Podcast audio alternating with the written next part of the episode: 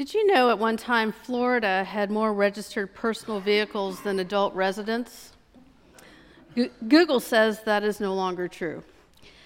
I am prepared to happily welcome our winter residents and with them the increased traffic. With that welcome, I will add 10 minutes to any drive, drive, ensuring that I am not in a rush. When I lived in Sarasota, I knew to be mindful of cars with out of state license tags because different parts of the country have different unspoken ways of driving, different courtesies, different timing at turns. Is the speed limit really followed, or must I go faster? These are community standards of which to be mindful in order to avoid a fender bender on South Trail. Now I found out about condo cars, which people keep here so they don't have to make the long drive south. The out of state drivers are now cloaked to me. It's a new twist. For the man in Mark's gospel, it wasn't the sense of community standards or the Ten Commandments, but a lack of understanding of their meaning that led him into a full on crash with the truth and the crushing consequences of his choices. The story begins when the man asked Jesus a very fundamental question, one central to the New Testament What must I do to inherit eternal life? In his eagerness, the man runs up to Jesus and kneels before him, expecting a very favorable answer. After all, for his entire life, he followed all of the commandments. Being an overachiever, he even followed one not written but important to the Jewish community you shall not defraud.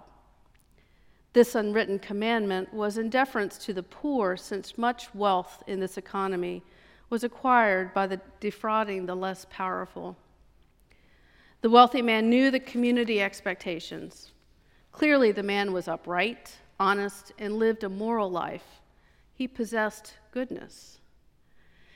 In Jesus' time, wealth was not necessarily a negative attribute. After all, Jesus was supported by women of means, Mary Magdalene being one. The Old Testament teaches that God rewards those who love the Lord and follow the law.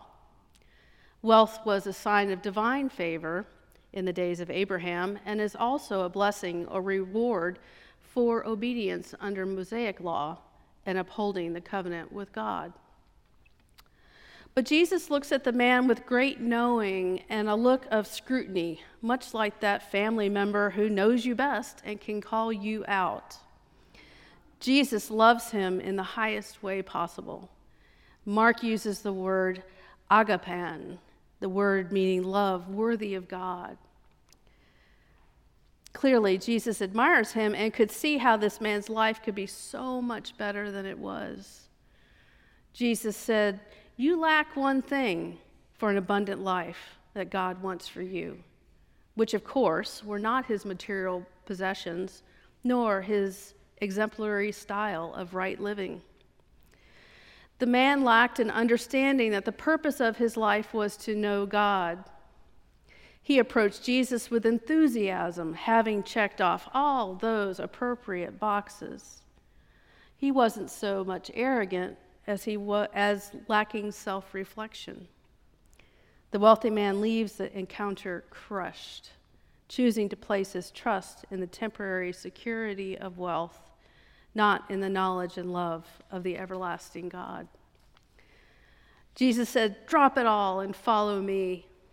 The 12 did that Peter, James, John, Andrew, and Matthew. All the apostles left everything. The cost of being a disciple of Christ is to give up what you are, what you have, take a journey with Jesus, and become a new creation, knowing and loving God for eternity.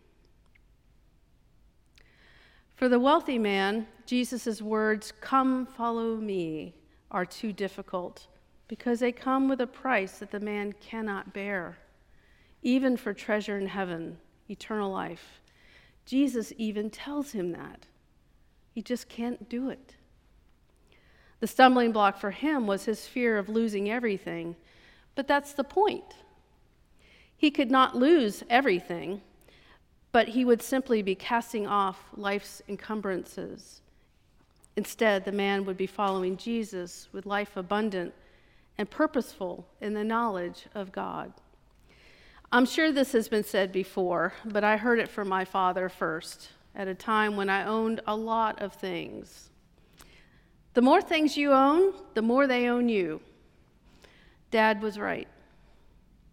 The wealthy man would trade a life of ownership by the world and living and a life lived on, uh, to uprightness. That is a good thing, but he would be trading it for a life free from the constraints of his heart. Jesus is the substitution for all of his possessions and the fulfillment of the law. It's the reason. One of the lovely things about our Book of Common Prayer is that it's full of scripture. One place in the BCP is what we call the comfortable words found in Rite One. If you're curious, they're on page 322 in your Book of Common Prayer. One is the writing from Matthew, which we read for the feast of St. Francis. We did this last week. I think this is a good summary and wise words for this wealthy man. Come to me, all you that travail and are heavy laden, and I will refresh you. That is what's written in the prayer book. But the passage doesn't end there, it continues.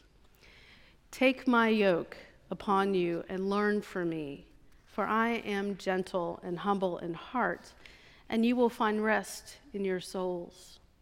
For my yoke is easy and my burden is light.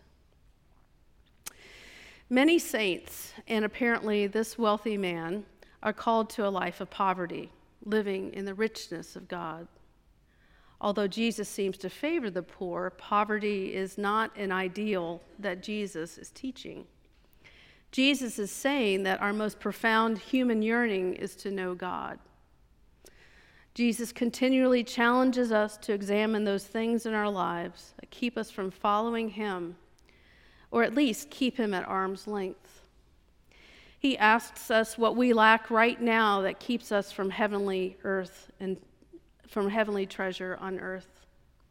There's no need to walk away in shock or grief.